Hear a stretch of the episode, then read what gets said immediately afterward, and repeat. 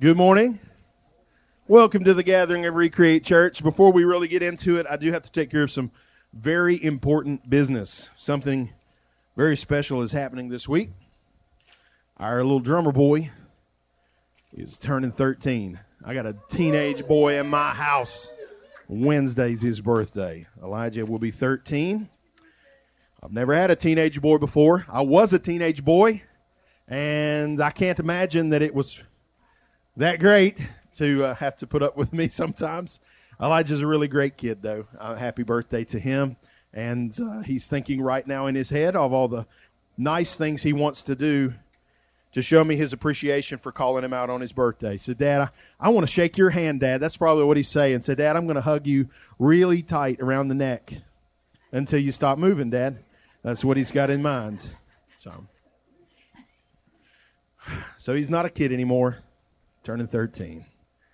Well, kids, uh, I love having kids. I love being around kids. They're, they're such a blessing to me. I can't believe mine are growing up on me this fast. You know, kids kids uh, for years we had the toy boxes and we had all the legos a million million legos and i haven't stepped on a lego in a while are you really even a dad if you haven't stepped on a lego in a while i, I don't know it's been a while so um, when our girls were little they they had some dolls not a lot of them but a few a few dolls alexis is looking at me like um first of all you called me a girl and you said i play with dolls uh-uh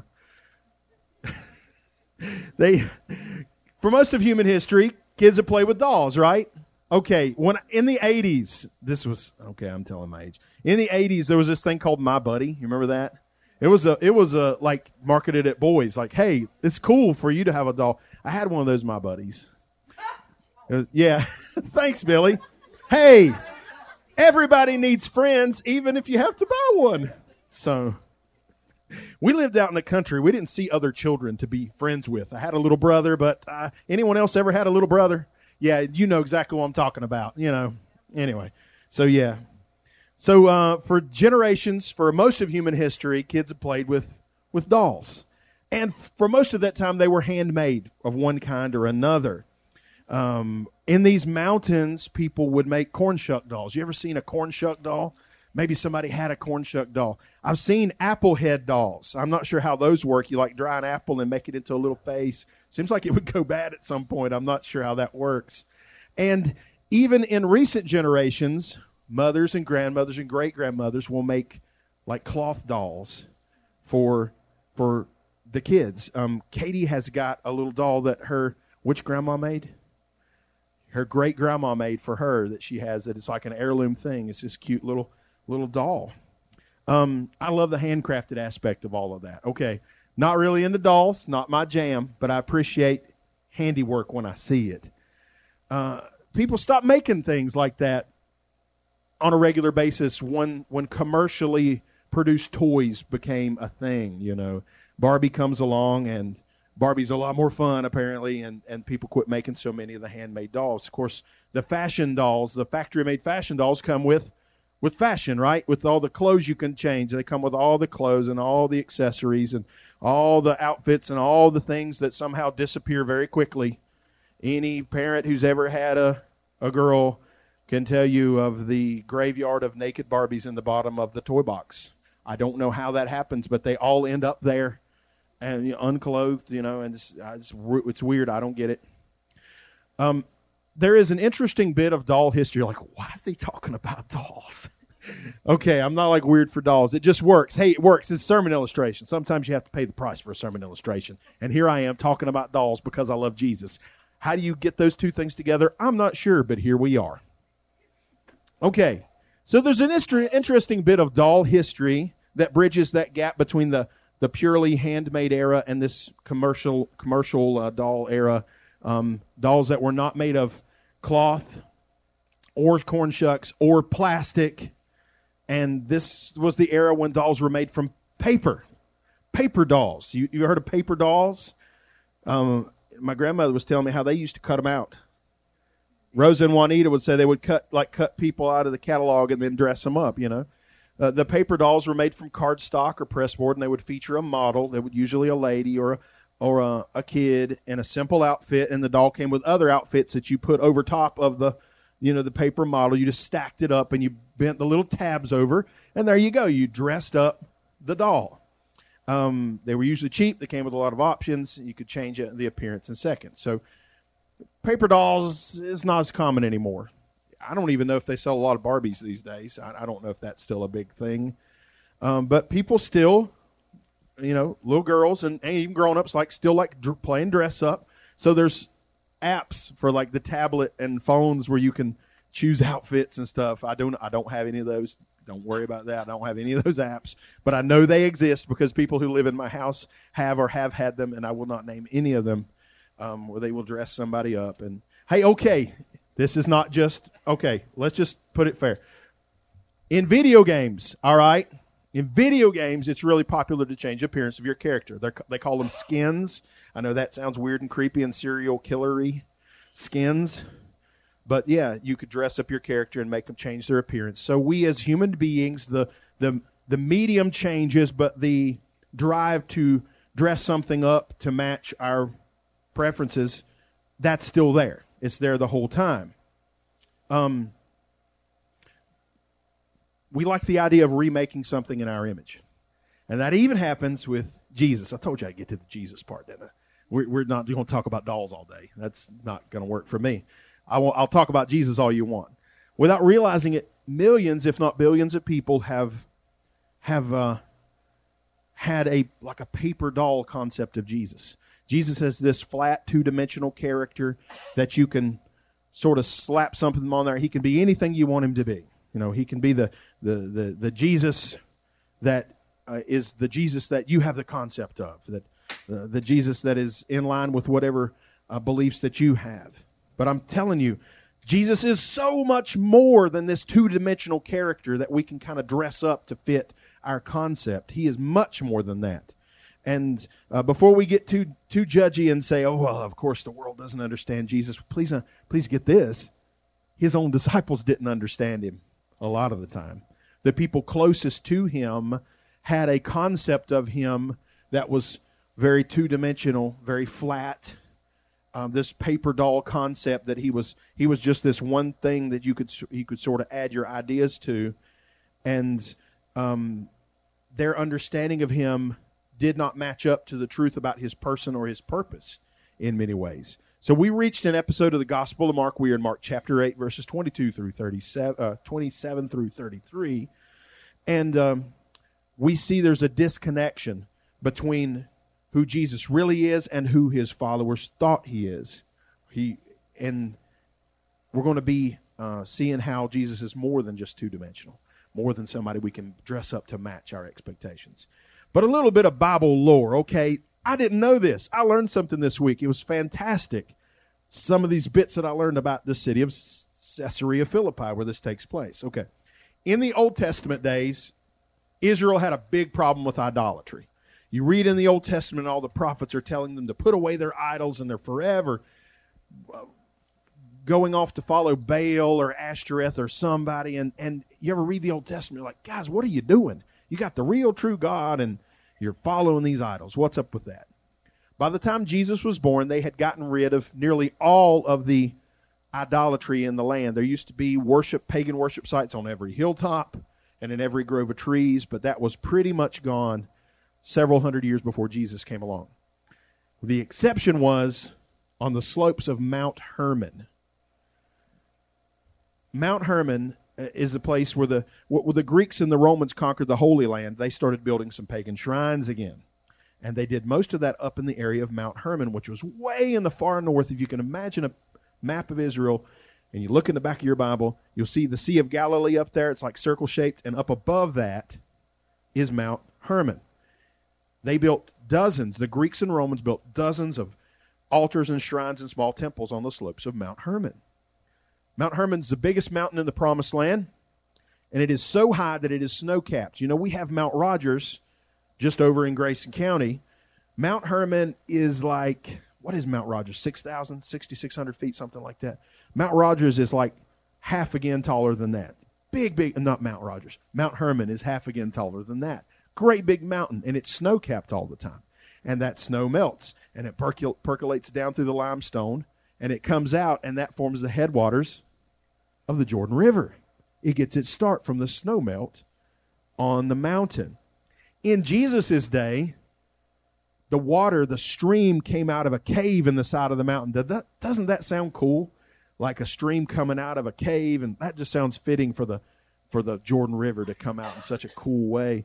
It would come out of this cave, big, big cave, and, and flow down the mountain. There was an earthquake, and the flow has been diverted a little bit, and it no longer comes out of that cave. It comes lower down near this big, beautiful waterfall. Waterfall. So in the Gospels, this place was called Caesarea Philippi. That's a neat name. It's kind of a mouthful. Caesarea Philippi.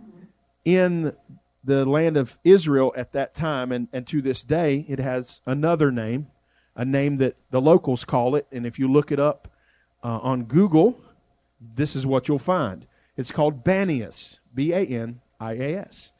Banias. It's called that because the local people had a hard time pronouncing the name the Greeks gave to it when they built it. Panias. Panias. I guess they couldn't pronounce the B's and, and P's.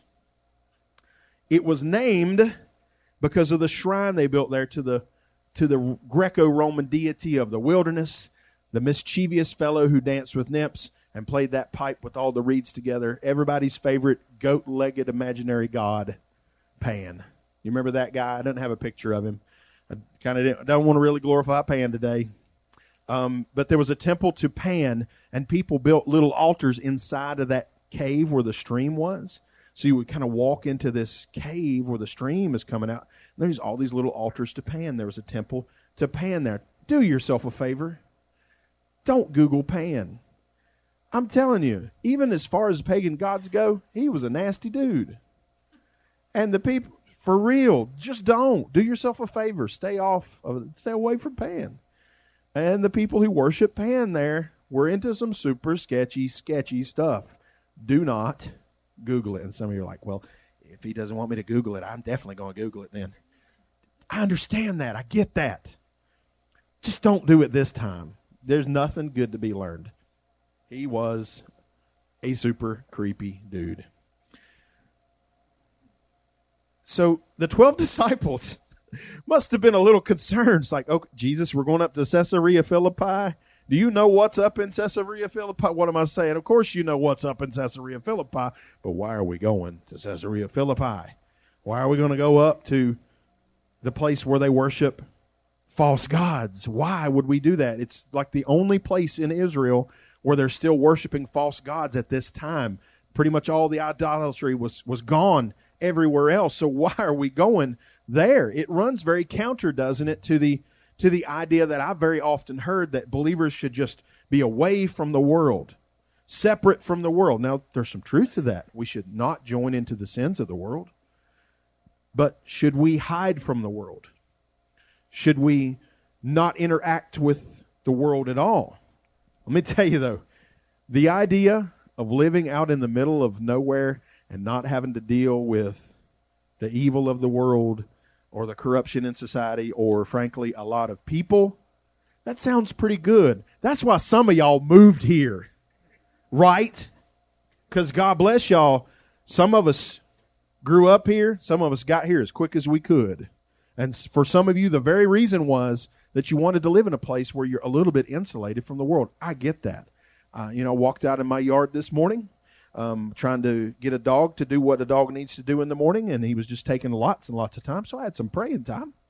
So Lord, I'm glad I live in a place where it's beautiful. You know, where I hear birds and the loudest noises that I hear are cows eating grass. That's a wonderful, wonderful thing.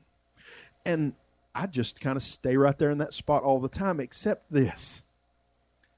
Jesus told us to be the light of the world.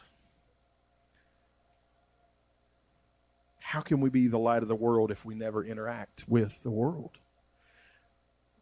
You don't defeat the darkness by pretending the darkness doesn't exist.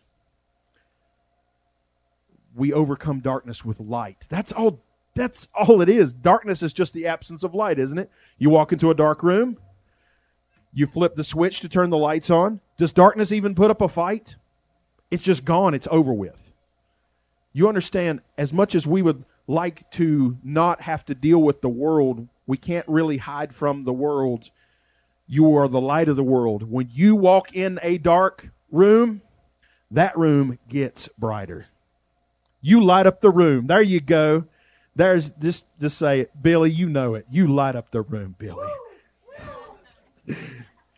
Billy Honeycutt is not the only one who lights up a room. Anybody who's carrying with them the Spirit of the Lord lights up a dark place. So do not join in the evil of the world, but be the light of the world, lighting up that darkness with the truth and the love of God. So, this little field trip up into a very dark place, Jesus and the disciples were taking the light there.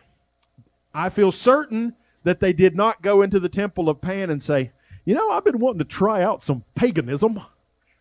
I don't think they did that. We don't know for sure that they went close to there, but it had to be on their minds, right? The disciples have to realize why are we going to a place like this? They, they must be thinking about some big things here. Um, they would have met people on the roads who were going up to worship this pagan deity. They would have um, probably seen businesses in the area that were catering to the worship of this pagan deity. There was no ignoring the idolatry of the area. This is fascinating to me because I didn't know this was a thing. I didn't know there was like this pagan altar in Israel like this at this time, but there there was. It had to have been weighing on these disciples. And in in an area full of false worship, Jesus asked them a question about his own identity. Very interesting. Now let's go to the scriptures. Mark 8, uh, 27 through 33. We'll read that and we'll pray. Now Jesus and his disciples went out of the towns out to the towns of Caesarea Philippi. Again, that's right up at the base of Mount Hermon. And on the road, he asked his disciples, saying to them, Who do men say that I am? So they answered, John the Baptist. But some say, Elijah. Others say, one of the prophets. And he said to them, But who do you say that I am? Peter, Peter answered and said to him, You are the Christ. Then he strictly warned them that they should tell no one about him. Let's pray. Heavenly Father, we love you. I pray that you'll open our hearts and our eyes and our ears to what you would have us to say, that we'll see something about the true identity of Jesus and the depth of who he is. In Jesus' name, amen. Who do people say that I am? Jesus asked. That was the hot topic of the day. You thought Hot Topic was just a weird store. The hot topic of the day who is Jesus? And everyone seemed to have an opinion, and the disciples repeated some of the most popular opinions. The, they, he, they said, well, some people think you're John the Baptist, who's maybe come back from the dead. Some people think you're the great prophet Elijah. Some people think you're one of the other prophets. Now, to be compared to these incredible men on this list would be a great compliment to anybody except Jesus. He's on a different level. It would be like telling someone, wow, you're as good at basketball as LeBron James, only to find out that the person you're talking to is Michael Jordan. Hey, nothing but love for LeBron. He's a good baller, but he is not the GOAT, the greatest of all time. That would be Air Jordan. Air Jordan. Michael Jordan. Larry Bird, you know what? Larry's up there. We love Larry. Larry's fantastic. But I think uh, Michael Jordan's got to take the crown. See, I didn't know it was going to be controversial today. I thought I'd have some some LeBron fans in here saying, mm, "It's LeBron." No, it's not. It's Jordan. See, Jesus was he a prophet? Yes, but more. Was he a Preacher? Yes, but much more. Was he a leader? Yes, but so much more. The evidence through all the gospel is there through all the gospels. The evidence is right here in this room today in transformed lives. Still to this very day, Jesus is, is changing the very essence of who people are in a positive way. Many people in this room can testify you're not who you used to be because of what Jesus has done in your life. It's still happening. That doesn't happen. Look, The prophet Elijah, cool guy, but he's not transforming lives in 2023. Jesus is. John the Baptist, amazing, but he's not on the level with Jesus. Jesus is all alone. Now, Jesus wants to give the disciples a chance to show that they understand a little better than the people do. I mean, it's not surprising that the, the general population does not understand truly who Jesus is, but what about the disciples? So Jesus turns to them and asks, Okay, we've heard what, what people say. What about you? Who do you say that I am? Simon Peter, he's often the spokesman for the group. He speaks up and he says, You are the Christ. Simple but profound. You are the Christ. Matthew's record of this same event gives us a little more information on what was said. So, Matthew chapter 16, verses uh, 15 through 17, Jesus, this is a parallel account, by the way, just as a reminder the four Gospels, Matthew, Mark, Luke, and John, tell the same story of Jesus from different angles, different camera angles. So it's not like Matthew's volume one, Mark's volume two. No, it's it's a lot of the same. So we get a little different perspective here. So Matthew writes down a bit of things that Mark did not. It goes like this And he, Jesus, said to them, But who do you say that I am? Simon Peter answered and said, You are the Christ, the Son of the living God. And Jesus answered and said to him, Blessed are you, Simon Barjona, for flesh and blood has not revealed this to you, but my Father who's in heaven. So Jesus confirms Simon Peter's answer. Jesus is not just a prophet, not just a great teacher, not just a miracle worker. He is the Son of God. Not a two dimensional, flat character, not somebody that we can just tape a new outfit on. He has depth beyond depth. And he goes on to tell Peter that Peter would have a special role in what was coming, the kingdom that was coming. And uh, don't you know Peter probably stood a little taller right then? I mean, who doesn't like the idea that you're going to be a part of something bigger and wonderful? Jesus ends the line of conversation in a in a very interesting way. If you'll go back to the last verse, uh, verse um, thirty, Mark eight thirty, he strictly warned them that they should tell no one. Did you ever notice that? How often Jesus says in the Bible, "Say, hey, don't tell anybody." I begin to see maybe some of the reason for that. Jesus knew if they, the more they told people, the more the, that uh, his enemies would be ready to come get him. And that's a problem. The more attention he drew to himself at this particular time, the more his enemies would uh, chase him down and find him and capture him, and they were going to capture him and kill him. And he knew it wasn't time yet. It was not time yet for his ministry to come to an end. So that he's like, hey, keep it on the keep it on the down low just for now. Must have been hard for the disciples to stay quiet. How, how would you like it if you got to hang out with Jesus and some of the things he did and said you didn't get to tell anybody at first? That would be rough, especially when the people had been waiting for the arrival of the Christ for generations. Let's talk about that word Christ. Christ is not Jesus' last name. That's not his last name and his middle initial is not H. I'm not even sure where that came from. I have no idea. Christ is a title. Christ is the Greek equivalent of the Hebrew word Messiah, and it means the anointed one. In the Old Testament, people and things would be anointed to set them apart for God's service. They would take like a little dab of uh, scented, perfumed olive oil, and they would they would put it on the thing. Uh, they would put it on the person, and that showed that they were chosen for something. Priests were anointed. Kings were anointed. Prophets were anointed. The altar and all the implements in the temple of the Lord were anointed. It showed that this person or this object was chosen by God. Throughout the Old Testament, there are many prophecies about this one who was coming who would be so anointed, so chosen for such a big thing that he was called the anointed one, the Messiah. Or in Greek, the Christ, and that's where we get Jesus Christ, Jesus the Messiah. He was the Savior sent from God who would deliver God's people. So, in the centuries leading up to the birth of Jesus, uh, the people of God suffered very terribly under the Greeks and under the Romans, and they were so sick of being pushed around that they, they started to fight back. They started uh, a revolt several revolts, and they won a few victories against the Greeks. You ever heard of the the Jewish ho- uh, holiday of Hanukkah. That's tied to one of these times that the Jewish people fought back against the Greeks. Now, later on against the Romans, they didn't have as good a success against the Romans. It's really hard to fight back against the Romans. They would crush you so quickly. But the Jewish people thought that when the Messiah came, they knew he was supposed to bring freedom. So their understanding was that the Messiah would be a great military leader, a great political leader, that he would lead the revolt against Rome and get their freedom back and free the country. That was the picture that most people had of the Christ, the Messiah, including Simon Peter and the other disciples. So we often see them in the Gospels saying, Lord, when, when are you going to bring the kingdom in? When are you going to establish the kingdom?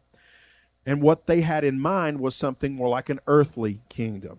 They had in mind that he would declare himself to be the king and lead them in a military revolt and get the political freedom for the nation.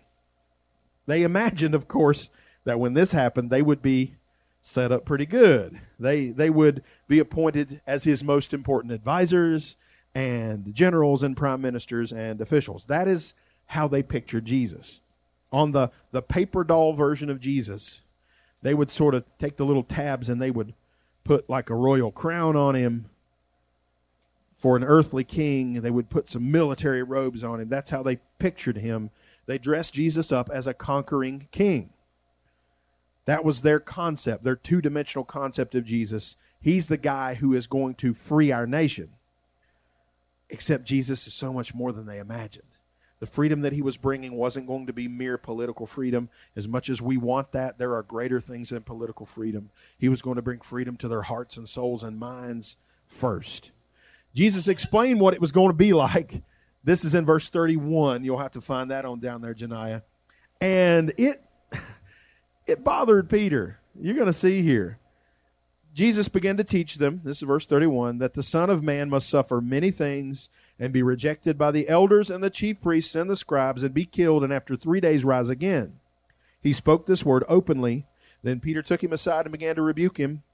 But when he had turned around and looked at his disciples, he rebuked Peter, saying, Get behind me, Satan, for you are not mindful of the things of God, but the things of men. Ooh, that's heavy. Heavy, heavy, heavy. Jesus described the opposite of their expectations. Instead of being embraced as king, Jesus said the leaders of the people would reject him and conspire to have him killed, and indeed have him killed. This one that the disciples had put all their hope in would be tortured and murdered, and whatever dreams they had about military or political victory would not come true, at least not at that time. And they would not be made royal advisors and generals and prime ministers and officials. The only earthly crown Jesus would receive was a crown of thorns. Whew, that is heavy. So much about this is a little strange and a little confusing. If Jesus is supposed to be the anointed one, if he's supposed to be the Savior, how does that work if he's going to die. Peter was upset. How could, how could Jesus speak so openly and calmly about being killed? How could Jesus set up a kingdom if he would soon be dead? It was too much for Peter. He's an emotional guy. You see this through the Gospels. He gets really emotional here, and he pulls Jesus to the side of the road, and the scriptures say that he begins to rebuke Jesus, which means we would say begins to chew him out. We don't know exactly what he said, but he probably said, What, what are you talking about, Jesus? Why are you talking like this? You can't be talking about dying. Everybody's counting on you. How's this going to work if you're dead? I, I won't let this happen. I'll stop this. I cannot allow this to happen. Why is Peter talking like this? He cares about Jesus. He loves Jesus. He cares about the cause. And he's sure that this whole mission to free Israel will fall apart if Jesus dies. Not to mention his own hopes and dreams of being a great royal official. That would go away if Jesus dies, so far as he understands. Wasn't Peter the fellow who just made the great profession of faith?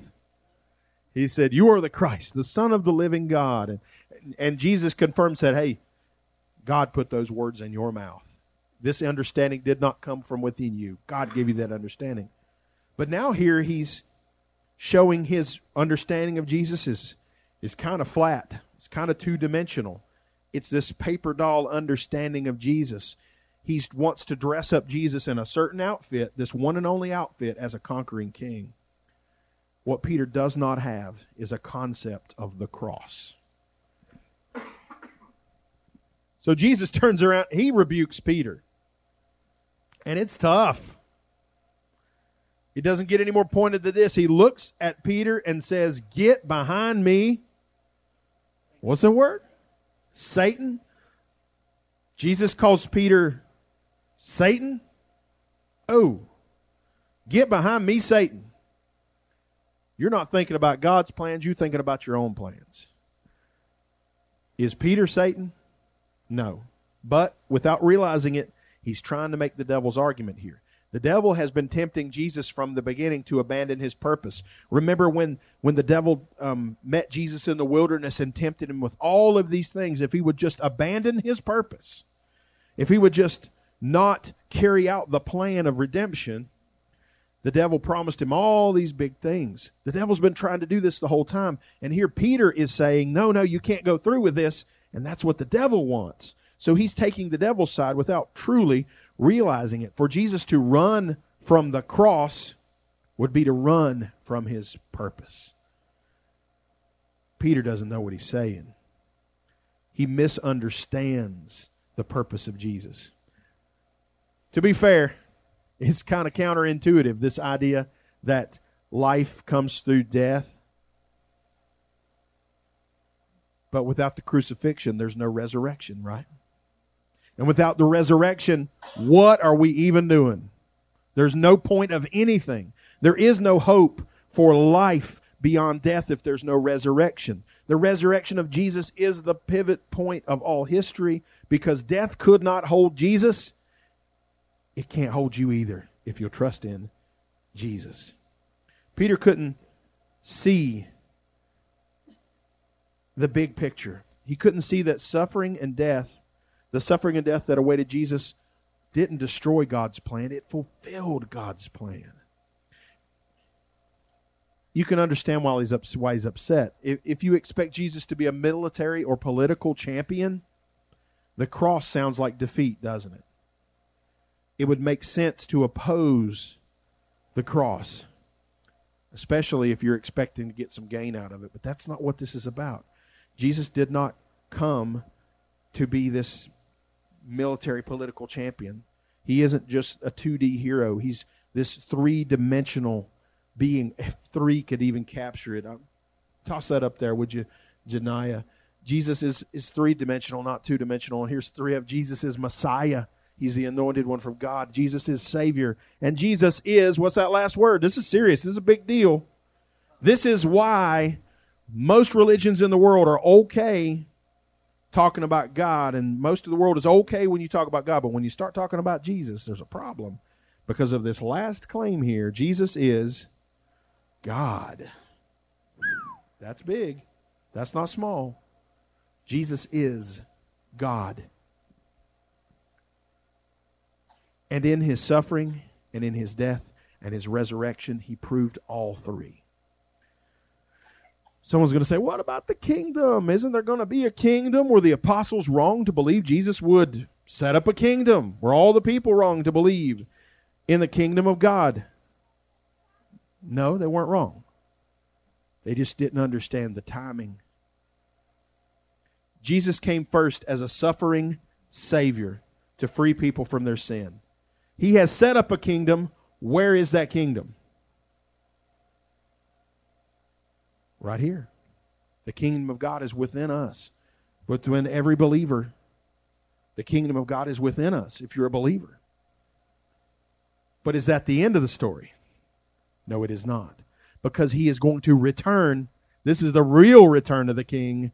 The king will return, this time not as a suffering savior, but as a conquering king. And he's going to deal with the devil and he's going to set all things right and free everyone from oppression and set up his kingdom on earth, then he will be both king of our souls and king of the world. Jesus is so much more than Peter could understand. And in truth, he's more than we can understand. We have an advantage that Peter didn't have. At this time, he didn't have the indwelling Holy Spirit in him, and he did not have the completed Bible like we have. We get a much better idea of who Jesus is uh, because of our perspective of history and because of what the resources we have. Jesus isn't a two dimensional figure that we can dress up how we want. He's the linchpin of history, He's the king of the universe. He is Messiah. He is Savior. He is God. And you need to understand Him as all three of those things. Now, in our culture, in our society, we do not tend to dress Jesus up as a military or political leader. We tend to dress up Jesus as one specific thing. Say, oh, Jesus, he was that guy who went around being nice and telling everyone to be nice. Someone who just tells us to love everybody, who does not hold us accountable, who does not expect anything of us. That is a two dimensional picture of Jesus as well. Jesus does teach us to be kind, to love others, but he also holds us accountable, seriously accountable. That if you are a you say you are a believer, you say you believe in Jesus, you are held accountable to live for Jesus and let his light shine through you. That's a big deal even as a true believer, you can have a very shallow understanding of who Jesus is. And my challenge to you this week is get to know more about this man, Jesus. If you say you follow Jesus, man, get in the Word and get to know him. We've been in the Gospel of Mark for 31 or 2 Sundays. Isn't that wild? It's been a long time that we've been in it. It's amazing, and we're halfway through, so moving real fast. There's just so much good here. Get to know this Jesus. We're gonna we're gonna wrap it up here. Let's pray. Heavenly Father, thank you for Jesus. We we can't understand him in two dimensions or three or anything else. He's limitless. Lord God Almighty, please help us to get a better appreciation of who Jesus is. Lord, please forgive us for the times when we, we place our own concept upon Jesus. May we get to know him truly through your word. In Jesus' name I pray. Amen and amen. Folks, thank you for being a part of this today. I hope you have a wonderful day. God bless you. We'll catch you next time.